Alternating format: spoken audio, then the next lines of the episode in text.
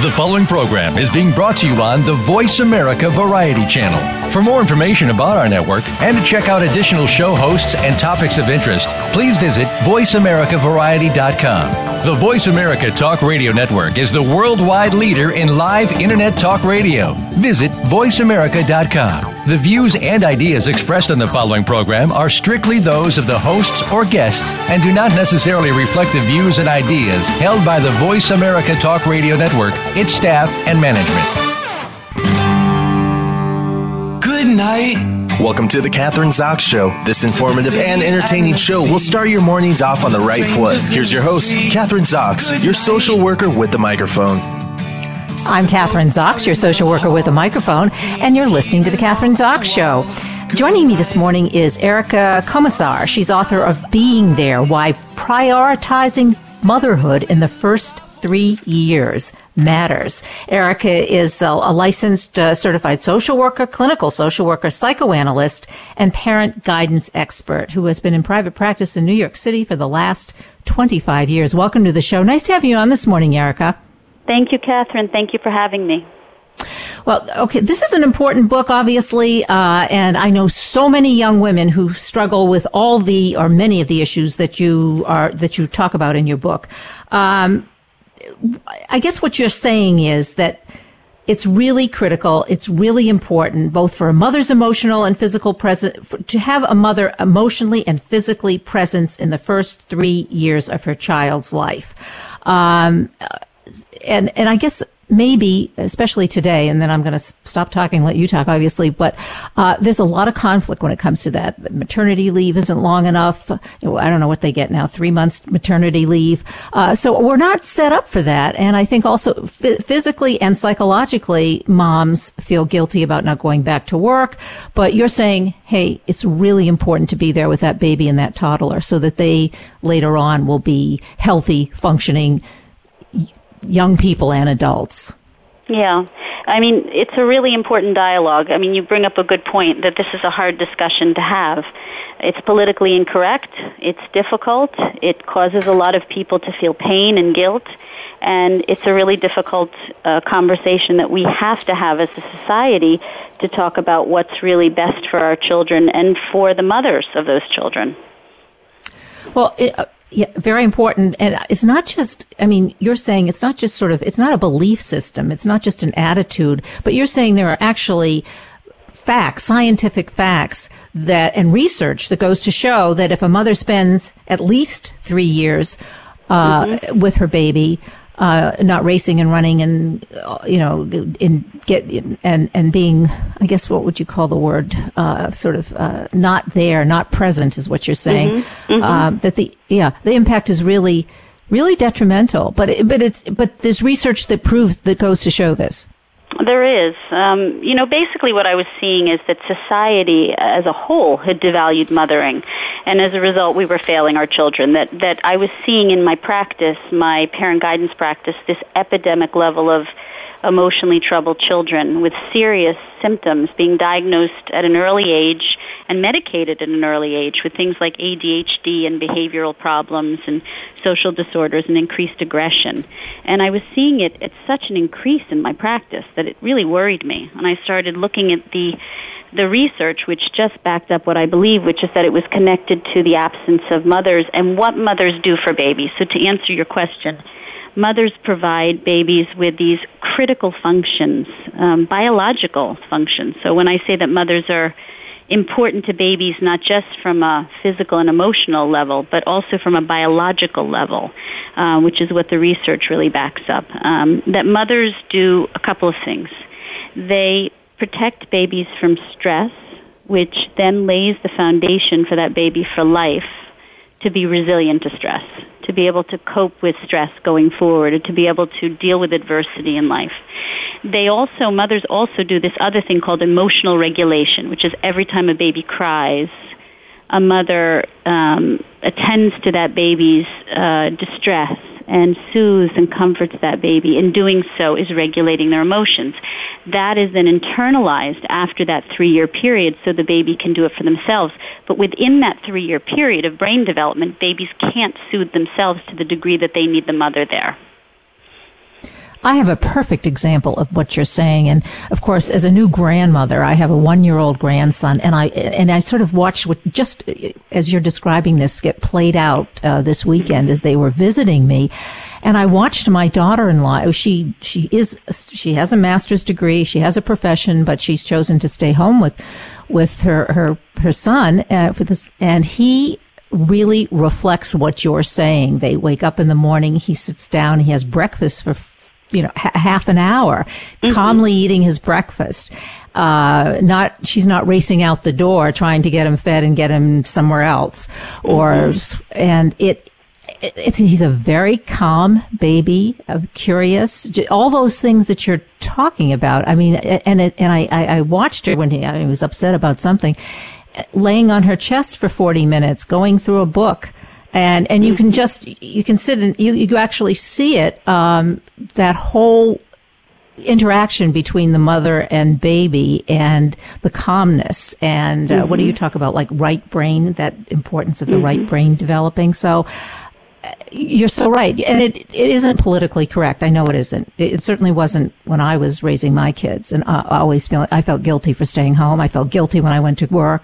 Uh, so but are you sort of a standalone sort um, professional right now in terms of well, uh, sort of uh, advocating for this stay-at-home mom? You know, I, I hope not. Um, I hope that other, you know, I have colleagues who believe what I believe, and and again, it is it's an interesting idea. It's not a book necessarily about working versus not working. I recommend that women stay home as long as possible and longer if possible. so, and as you say, we have no societal support for this. We have no maternity leave policy at all. We don't even have three months. I mean, uh, what the president's daughter is working on is just six weeks of paid maternity leave, and that's not even gone through. So we have something called the Family Leave Act, which provides uh, that someone's job may be held for them for a certain number of weeks, but at no pay.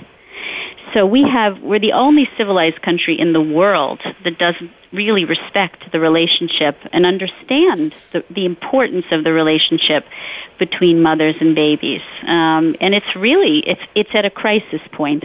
Um, so it really isn't, a, it's I should say it's not a book about working versus not working. It's about if you're going to do work in the first three years, you still want to be able to prioritize, and we pick that word so carefully, to prioritize your children over everything else. Um, and can I say you brought an interesting point in that no one in any of the interviews that I've done so far has pointed out, which is such an interesting point. Well, go, go ahead. the pace of a baby is so much slower meaning the pace of raising a baby is at a slower pace than the pace outside. So when you have to go into the outside world, the pace is much faster. And so when you have to rush off to work or rush off to the outside world when you're raising a very young baby, you're bringing the stress of that outside world to that baby's world, which is a very safe, quiet, and, and should I say slow world. Um, and so, yeah, does it make an argument for taking off as long as possible and then integrating your work in a way, if you can, um, that still allows you to prioritize your, your child over everything else. And being present, I think eh, that's one that you emphasize, obviously. I mean, that's that I don't see, even, and I think maybe this sort of ties in with what you just said. I mean, even mothers who, let's say, are staying home or you watch them wheeling their babies in their carriages, they're not present necessarily. They're they're the, they're they're with the baby or the or the toddler, but they are on their cell phones or they are on their iPads. Uh, or yeah. they are not really engaged or present with the baby. And I think that's another. It's not just being there; it's being present.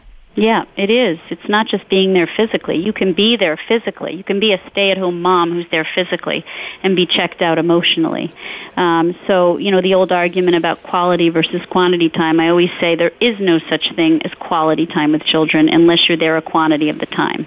Um, you know, in the same way, if you're there physically and you're not there emotionally, you're not really there and you're right. You know, the world is now a world filled with distraction and, you know, functioning at a very fast pace in life and non non reflection. People aren't really that reflective or self aware. So we've become a society that is very um, is not emotionally present. So yes, you do see that, and you know I'm I'm here in New York. I, I say in the book that I see so many strollers being pushed, babies faced out at too young an age, where the mother isn't actually even interacting with the baby. The mother's on her cell phone or the nanny's on her cell phone. Or for me, when I see mothers feeding babies faced out, putting the bottles in their mouths, um, with the baby facing out. So it's a sign of our times um, that we really don't know how to connect with our baby. So hopefully this book provides so much information for working and non-working mothers about how to connect with their babies and be as emotionally present as possible when they're physically present. Yeah, and let's talk about some of the specifics in the book because I think that's really important. So, how yeah. do they do? You know, how do they do this? And let's say, and you also address this: if they can't do it, how to teach uh, the person who is caring for the baby to do uh, to, to do it to minimize stress for the baby or, or the toddler. Yeah, well, there's two questions in there. Let's see if I can um, answer the first one. and still remember the second because the second is a good okay. one too. The second is about child care and how do you pick, you know, how do you teach a child, someone who's caring for your child, to care for your child. But the first one is just some things that, you know, obviously the book is full of things, but I can just throw out a few that, that people can learn from the book. One is um, the idea of when you are feeding your baby, you're not actually just providing them with sustenance of food. You're actually, the most important part of breastfeeding, and if you can't, you know, we always say breast is best, but, you know, or bottle feeding, is that you're making eye contact that you're skin to skin with that baby. You know, I say it's even more important for someone who's not breastfeeding to take off their shirt and have the baby skin to skin with them as they're bottle feeding. Um, so that eye contact, that touch, that full attention, where your phone is nowhere in the room when you're feeding that baby, and you're really just as we say mindful. Mindfulness is being in the moment with that baby, being interested in that baby to the extent that nothing and no one is more interesting than that baby in that moment. Um, that's what the feeding experience should be like every time you feed a baby. The other thing is um, another, you know, just a couple things is one of the ways that we diagnose um, postpartum depression are right side cradlers because when we cradle on the left side, the baby's right brain is connecting with our right brain. So, you know, you'll see very nurturing mothers cradle on the left side. Obviously, when you breastfeed, you have to alternate. So, you, but but in terms of just cradling, holding the baby, um, mothers who have very functional right brains themselves will cradle on the left side. So what I say is, if you find yourself cradling on the right side, try cradling on the left side. It actually will increase the connection to your baby, making eye contact with your baby on the left side. Um, another thing is just putting your distractions like phones and tablets and computers at the door and leaving them there when you come back from wherever you're coming back from until your baby is asleep. So there's lots of stuff. I mean, that's just a few of the ways that you can really be present for your baby. Well, the, the, cradling on the left side, and I didn't know this obviously in, in, until uh, reading your book and you're discussing it on the show. But I nursed all of my three babies, and the last one only wanted to breastfeed on the left side, and he was yeah. a pretty big boy. I, I, finally gave up. I didn't even do the right breast, and you can imagine what I looked like. But he was happy, and it all ended well. But uh, that was definitely his choice. Yeah, well, because he could feel something coming from the left side, and I did the same. So I had very uneven breasts too. I don't know if I'm allowed to say that on radio, but okay. Um, That's all right. But but uh, the idea is that yes, it's um, he could feel something in the connection to you on the left side. Right now, okay. The second question, I guess, is oh, no. If you can't do it, if one, uh, you're going to be training um, the nanny or the babysitter, yeah. or even I guess if you take them to a daycare, what do you do? How do you how, how do you train someone else to relieve as much stress as they can um, when whether it's a baby or a toddler? So, you know, again, I want to repeat that, you know, there are a lot of mothers who have to work. So the book doesn't say if you work, your baby is ruined. Um, but it says more is more. The more emotionally and physically available you can be, whether you work or not, the better off your baby will be. So when you can't be there, and, you know, to say that we have had support um, throughout history as women raising children, that we've never raised children so much in isolation as we do now. Um, that there's a premium in our society on independence and doing it yourself and self-determination. And as a result, we don't lean on the people that we need to lean on anymore. We live far away from our families geographically. We don't have mothers and grandmothers and aunts who are helping us like we did. Um, you know, in the old days, we would live in a big house with all our relatives, and everybody would help us. So, so women are more isolated than ever before. And what are we doing now? We have to hire our support system, okay, which is perfectly fine. The best is um, if you have family who are interested in helping you and supporting you to care for your child. I always say kinship bonds are the best. Um, we've lost them to a certain extent, but they're the best because your the, your mother, your grandmother, your aunt, they have a similar investment in that baby to you um, when you hire someone, they can love your baby, but their investment isn't going to be the same because they know they're going to have to leave at some point, right? There's separation even at the end of every day. Um, but the next best after kinship would be to hire somebody and to choose somebody who is loving and nurturing and empathic because that's what we know to grow the right brain is empathy sensitivity, um, leaning into a child's pain rather than shutting it down. Um, strict is not something I tell people to look for in a in a nanny. I tell them to look for warm, nurturing, loving, empathic. Um, give up the organization, give up the strictness, give up the the competency that we look for in modern society, and look for the nurturing. Um, if you can't, so I'm going to go down the line. If you can't afford that, then share one with another family. This became a huge thing, Kathryn, in California.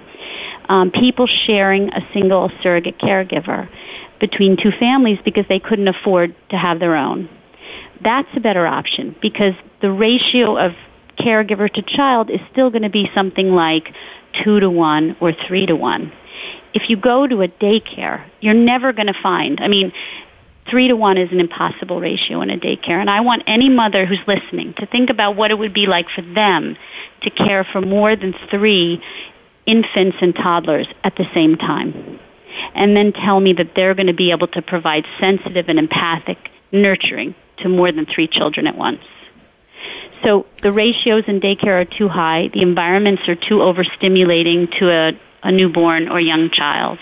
Um, you know, you're taking a child who some people believe is born without a central nervous system. Babies under nine months old, they say when a baby is born, a baby is born nine months too early. And mothers are the nervous system for the baby in the first nine months. So you take that baby without a central nervous system, metaphorically, and you put them in an overstimulating group environment with lots of caregivers and no consistency. Many of them are not well trained. And the baby is completely under stress. That's a good point because I think that's one of the very often mothers, uh, not not excuses, but they'll say, "Well, I put my child in daycare because they're going to have so much stimulation, and it's much better for them, rather, or the babies, toddlers, uh, than staying at home and, and being quote bored by being taken care of, let's say, by one person." So it's they they sort of view that stimulation as oh, that's going to be great. They're going to learn more, but that's not true. No, no. Again, I think about mothers. I, I use lots of metaphors, but think about mothers as the emotional skin for babies. That they provide babies with protection against the stimulus. So you actually don't want that kind of excessive stimulus for a newborn baby or even a baby within the first year. Um, and I say even up to three years. You really want to be able to control the stress for that baby in that environment. And you cannot control the stress in a, in a, in a group environment with lots of noise and lots of people and transient caregivers and lots of caregivers. It's just not possible. You can't control the stress for that baby. So can we fast? We don't have that much time left. So Erica, can we fast forward? What happens to those babies? Because we now we've had a lot of experience of these babies being in daycare over the past, let's say, 30 years, and they've grown into teenagers and young adults. Can we relate negative kinds of behavior to the way to having had those kinds of experiences? Well, there's a number of studies that show that there's increased aggression uh, in children who are put in daycare too young and for too many hours a week. Um, and the reason for that is, again, if I use my analogy of the mother as being the buffer to stress, or the mother as being the emotional skin, um, when that baby is under stress, and think, I want you to think of the fight or flight reaction. When you're under stress, when you're frightened, um, you can often become aggressive. And so what we're seeing is very aggressive children at a very young age when they get to preschool and the school years because it's protection for them. You know, so I'm always redefining for mothers when they come in and their child has been, you know, um, observed by the school to be very aggressive. I say, well, your child is feeling unprotected. Your child is feeling frightened. That's a defensive human response to fear. Um, so aggression is one of the things that we see. The other thing is focus and attentional issues. So what we call hypervigilance in the face of fear. They become very hyperactive um, in the face of fear. These are all fight or flight responses to stress. Erica, we're gonna. We only have a couple minutes left, so I want to. Obviously, I want. This is a, a, must read, but and a must read. And we didn't say this in the beginning, but not just for mothers, but for fathers and and for all caregivers, um, being there, why prioritizing motherhood in the first three years matters. Um, and I've been talking to Erica Komisar, LCSW psychoanalyst. Um, give us a website that we can go to. I know you can buy the book on Amazon bookstores everywhere, but um, it's www.komisar.com. K O M I S A R. Great book. Um, thanks so much for being on the show today. Thank you for having me. Yep, great to have you. I'm Kathryn Zox, your social worker with a microphone, and you're listening to The Kathryn Zox Show.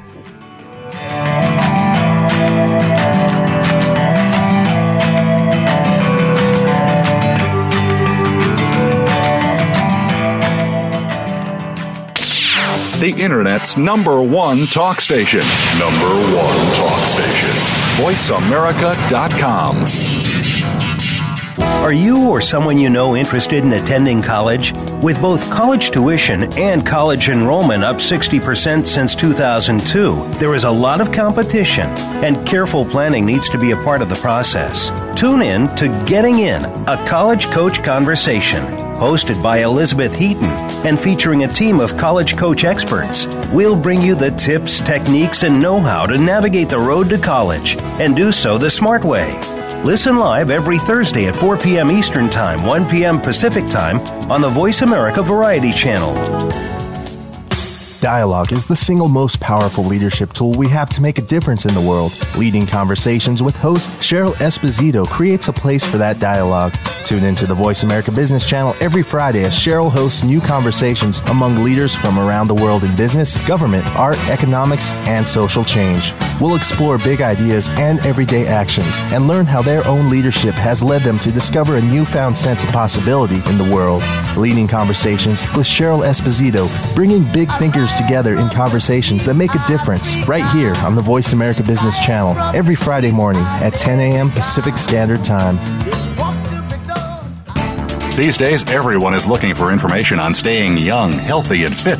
The Voice America Health and Wellness Network is here to help you on your quest to better health and a better you. We talk about everything from diet, fitness, and aging to substance abuse, personal growth, mental health, and much more. Learn from our experts who cover health and wellness from traditional and holistic perspectives. Tune in to the Voice America Health and Wellness Network. Healthy living starts here. News, opinion, your voice counts. Call toll free 1 866 472 5787. 1 866 472 5787. VoiceAmerica.com. You're listening to The Kathryn Zox Show. If you would like to join our conversation this morning, call now. The toll free number is 866 472 5788. That number again is 866 472 5788. I'm Kathryn Zox, your social worker with a microphone, and you're listening to The Kathryn Zox Show. Joining me this morning is author Chris Versace. His new book is uh, Cocktail Investing, Distilling Everyday Noise into Clear Investment Signals for Better Returns. Uh, he's a financial columnist and as well as an author of this book, an equity analyst with more than 20 years of experience in the investment industry. Welcome to the show. Nice to have you here today, Chris. Well, thanks for having me. I appreciate it. Well, give us the information. I'm. I really did identify with a lot of the stuff you say in the book. I mean, to me, uh, you know, when I listen to this uh, financial advisor, or I've had lots of them, but I never quite always understand what they're saying. It just sounds like a lot of, I don't know what you call it, not kind of blabber stuff that doesn't make sense to me. And uh, I think that I'm not alone in that. I think a lot of people feel that way. So your book is for like, tell us what we should be doing, how we should be doing. What's cocktail sure. investing? Well, well I, I, think you're referring to that. Um, I think the, the technical term is uh, financial gobbledygook.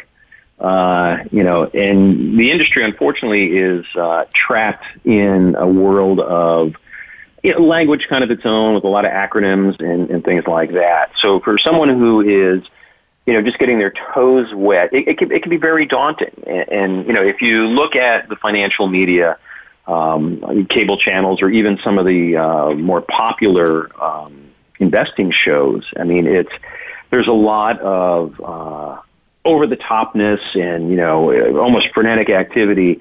And and the reality is, as an investor, you know, it really pays to be calm, cool, and collected um, to really understand, you know, whether it's a mutual fund, an exchange traded fund, or you're buying shares of uh, individual um, stock of a particular company, whether it's, you know, name it Apple, Nike, Under Armour, what have you.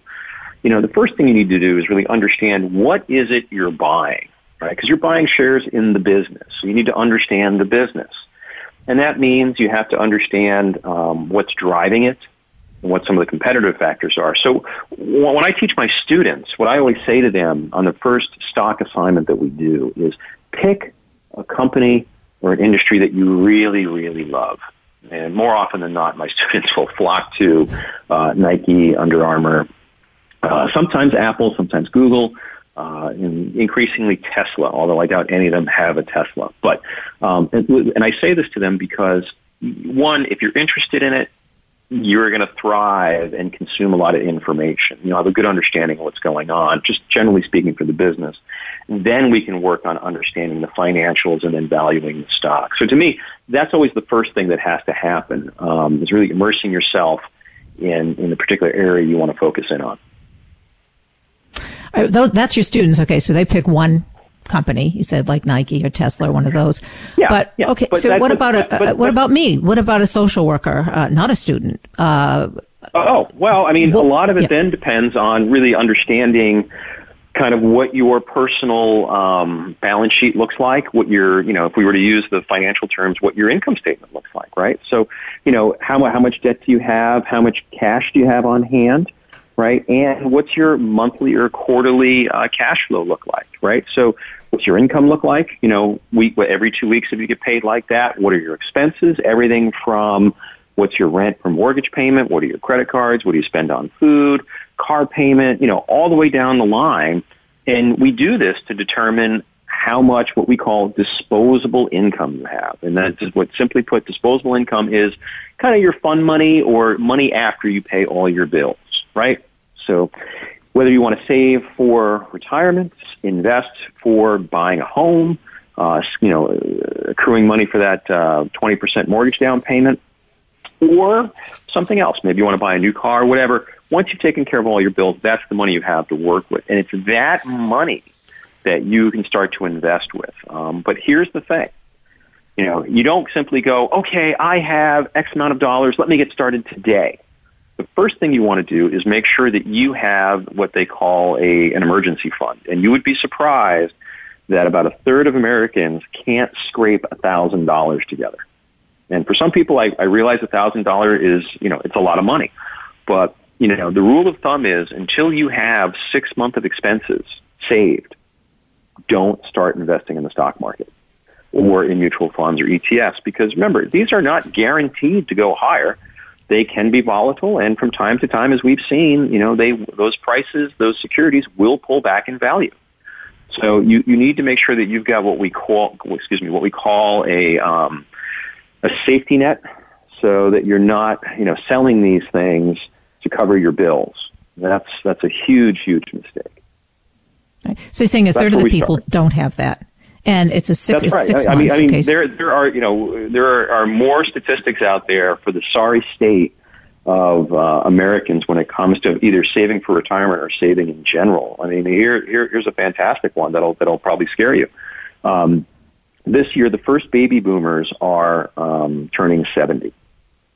Okay, and out of that, I think in mm-hmm. total, some I forget the exact numbers, but over the next ten years, we're going to see a huge shift uh, in that as they all turn 70, which means from an economic perspective, we're going to see a downshift in their spending that'll weigh on the speed of the economy. But having said that, um, something like 25% of them lack retirement savings. And you think about that and you say, okay, so we've got this Social Security out there. There's a lot of questions over it. We've got a, a budget that is, you know, over $19 trillion, but we have all these people that are reliant on the Social Security and other entitlement programs. That, that's a huge pain point for the economy. Okay, the question is so what are we going to do about that? I mean, well, that's the problem, I guess. yeah. All right, but what's the answer? Yeah. Yeah, so I mean, you know, I, I think that's why you kind of, I mean, there, there are a couple things. Um, and in my opinion, you know, one is I think in the short term they're they're going to have to find some life support for Social Security to keep these keep these people going. But I also think we have, we need to overhaul that longer term. I mean, Social Security is never meant to be a lifestyle, the same way the minimum wage was never meant to be a lifestyle.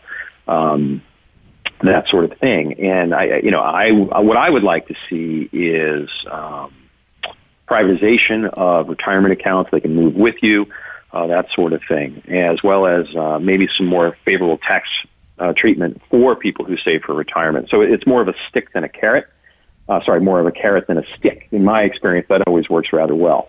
Um, but there, there needs to be some structural reforms. You know, the re- reality is when we've got, um, you know, 45, 46% of the population working, the flip side of that means, you know, more than half are not working.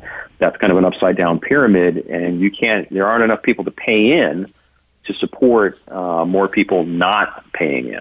Um, so it, it is a long term structural problem that has to be addressed. Okay. Well, that's the baby boomers, and, and that sounds very depressing. But well, what that, about that, that's the baby boomers? That's the millennials. I mean, you know, you know, we we you know, unfortunately we we continue to hear about millennials. Um, you know, not necessarily um, a saving. B, you know, tough time to get a job. They're swallowed with student debt. They may not be able to, you know, themselves uh, start, you know, saving for their retirement until they're much later in life. You know, I was talking with some of my some of my students at New Jersey City University, and they were saying that some of the debt that they've had to take on. You know, these these people are 25, 26 year olds, or even a little later for graduate students, and they're saying, "Look, I'm going to be carrying this student debt until in, into my 40s." That's i mean you know you read i've read all kinds of things about how what and i guess we don't have a solution for that either uh, so that's obviously not something that's positive but let's can we get back a little bit to what you were talking yeah, about sure, before so now yeah, yeah. especially with the millennials so now they have an opportunity though uh, to not just accrue debt but to make some wise choices uh, about you know saving money and investing money mm-hmm. right mm-hmm. i mean mm-hmm. they're yep, just absolutely. starting out um, but one of the questions that I have about that is like, and I think you mentioned this, like, okay, so you know what companies you're interested in, you study them, mm-hmm. you know, you do your due diligence, those kinds of things. But what about, and you I describe it as the deluge of information. So, okay, I, I have a pretty good yeah. idea of where I'd like to go, but how do I filter out all this stuff that I get? You know, that's my question. Sure. Sure, sure, and that and that that is a great question. And th- thanks for getting us back on a on a proactive uh, path here. I apologize happy, for yeah. distracting us a little bit. Oh. And um, yeah, so I mean, if you were to pick up, you know, the paper and again look at the you know cable uh, TV news, what have you, there's going to be so many terms that are thrown around: oil, gold, inflation, the dollar, the yen. Uh, earnings. Uh, what is this company saying? You know, uh, what is the Fed saying? You know, all all of these things. And and while we need to have a good you know, high level view of where the economy is going. Um, the reality is that you need to drill down and understand the companies that you're investing in. And there's a lot of resources out there. Uh, companies themselves, they have their own uh, annual reports. They have a lot of financial filings with the SEC that are for free, sec.gov, and you can look up look them up from the 10Ks to 10Qs. And, and what you want to do, and, and you know, what you want to do is really follow the 12 questions that we outline in the book. And it's in a section, you know, the 12 questions you have to answer before you buy any stock. And the gist of them is you need to understand what is it the company really does. Okay, what is going to move the needle on their business? And I'll give you a great example. Um, last night I was watching some television and I saw a, a very, very slick commercial for the for the Apple Watch, right? But if you do your homework, you do your digging on Apple, you realize that you know seventy percent of Apple's business is tied to the iPhone. Okay, yeah, they have the Apple Watch, they have some computers, they have iPads and some other services, but what is going to be the biggest influence on their revenues and their profits? iPhone sales. So we can talk all about those other things, but they're not really going to move the needle in a dramatic fashion. So that that's a great example of really understanding what is driving the business. And then the question you have to is have to ask is, well, what's the health of what's driving the business? And if we look at Apple here and now, you know, we're, we're trapped between the annual uh, refresh cycle of the iPhone. There's a lot of anticipation about the 10th anniversary device that will be out, you know, in the back half of the year, probably September. And what that means between now and then is we're in limbo. No one's going to buy a device ahead of this, you know, 10 year anniversary that's going to have a brand new design, new display, and all these other things. So that's the kind of thing that I'm talking about when you got to roll up your sleeves and understand what drives the business. Um, and some other companies are a little are a little more a little different. You know, General Electric is a company, for example. Everybody knows GE Lighting. That's in transition as they shed their financial business and become more of an industrial and lighting company play. So, something you have to monitor. Um, the trick here is don't get lost in the minutia and all the hype and all the noise. Focus on what moves the needle. So you just can't listen to, as you say, you're watching the the uh, news or you're watching television. Don't get hooked into the commercials. Don't get into hooked into the glitz. You really do have to study the companies. You mentioned Tesla. Talk to us about that company. Yeah, I mean Tesla's an interesting story. I mean, you know, it, it's it, it from the way we look at the world um, at my company Tematica Group, and we talk about in the book Cocktail Investing you know, we look for these pronounced tailwinds. And, you know, one of the ones that we have is this disruptive technology that is electric cars. And, and Tesla is really capitalizing on that. They're the only pure play electric car company. Uh, are we seeing other companies, GM, Ford, Volkswagen, and the like, try and bring um, electric cars or hybrid cars to market? Sure, we are. And it's going to be a more competitive playing field. That's my long term concern with Tesla that as other cars come in at more affordable prices, that you know the competitive landscape is going to tighten against Tesla. Um, but Tesla is also merging uh, with some of other Elon Musk's companies, and including Solar City, and it, it really, in my opinion, it really begs the question as to where are they going? What what kind of company are they actually going to be compared to what they are today? And you have to remember too that it is a company that has really, really benefited from government contracts, um, some of which may not be around. And in my view, that kind of forces the company to show real commercial profits sooner than later. So to me, that's not not you know the compared to um, Apple, where I can see a clear catalyst coming in a couple of months. Tesla is an area of a little more concern for me. Okay, so cautious, I guess. Yes. Uh, be, yeah, be cautious. What do you say about, I mean, things move so quickly. I think Thomas Friedman's new book, uh, and I can't remember the title right now. Uh, I just bought it. He talking about how everything moves so quickly uh, in terms of, uh, you know, um, our whole world, uh, globalization, oh, technology. Absolutely. absolutely. And, and, yeah, and that affects know, it, everything it, that it, you're talking. Yeah. Go ahead. Yeah, it, absolutely does. I'm sorry to cut you off, but yeah, I mean, you know, it's interesting. So, if we were to think of Warren Buffett, arguably one of, if not the greatest investor of all time, what, what does he spend most of his time doing during the day? Reading. He's not, you know, transfixed by cable news, Twitter, Facebook, all these. Um, sorry for this expression, but a lot of these things that kind of, that, that are time sucks, right? Where yeah. it's always I got to respond. Oh, so and so just said this. Oh, I got to do this. I got to. Uh, uh, uh. And what happens is you get so caught up you get spun up that you don't have the time or the inclination to what does this mean? How is this affecting things? And start asking those questions and really thinking things through. That's what Buffett does. And I think that's, you know, he, he has a luxury that he, you know, is obviously in a position in life to do that. Not everybody can, but you almost need to slow things down a little bit. So again, you can really understand what's going on, what is it important, why is it important, what does it mean for the reason why I bought this mutual fund, I bought this exchange traded fund, I bought this stock, you know, what have you. So, uh, were you talking about? Would you say time suck? Um, well, I mean, I, I, it's easy I, to get into I'm that. Sure you've been either on. Well, I'm sure you've been on Facebook, right? Where you you sit Yeah. down for a minute and you're like, and you're like, oh my god, 30 minutes just went by. Or uh, you're on. It's always like, I do I have enough information? Then I look at something, or, you, you're talking about Facebook or Twitter, whatever you. It's sort of like, oh, I, I think I. There is that sort of that uh, impetus, like I, I need to act now, or I'm going to miss out, or if I don't do it now, something terrible is going to happen. So I better, I better react, or I'm going to, you know. So it's it's that kind of a mentality, which is kind of which is really a 180 from Warren Buffett, and I think most people generally fall into the category that I'm talking about, like being afraid you're going to miss out on something unless you act or react right away. Yeah, you know, it's it's always interesting. Um, you know, there is that fear, and I, I can understand it. Um, but when you when it comes to investing, you know, there, there's uh, there are so many individual stocks out there, so many ETFs, and that's a market that just keeps growing, and so many mutual funds. But there there's you know there's always ways to um, to play it, as we like to say. Um, you know, to me, uh, it kind of defaults back to this notion, right? If you were a carpenter and you were building a wall or you were putting a floor down, you know, you're going to measure things twice, if not three times, to make sure you have it right. And then you're going to, you know, cut the wood or nail it in place or, you know, what, what, whatever the activity is. Because if you mess up, it's very costly, very, and, you know, not only costly, but very much a, uh, a huge time issue to undo the damage that has been done. And I, and I think that's one of the things that we go on and on about this in the book.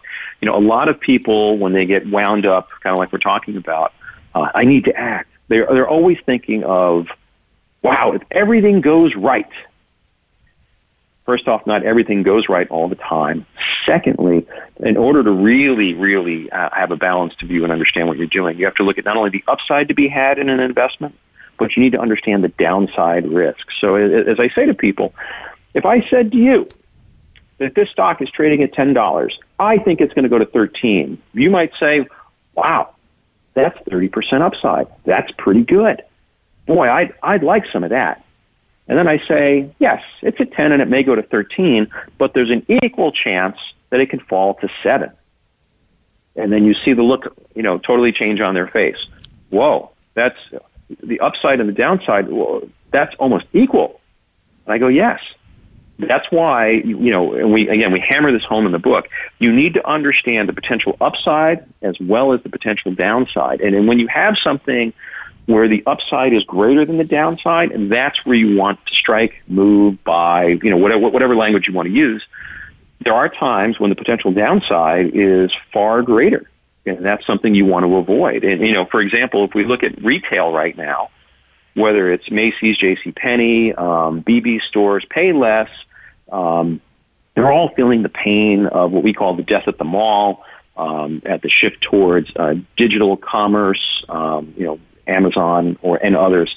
But all those brick and mortar retailers are having a very tough time. So that, that you know, they clearly have more risk, even though the stock prices might be cheap than potential reward, at least near term.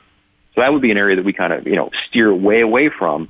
Again, assessing the potential risk as well as the reward. All right, now let's talk about, and you talk about this, this uncertain future. I mean, uh, we have a new president, uh, a new government, I guess.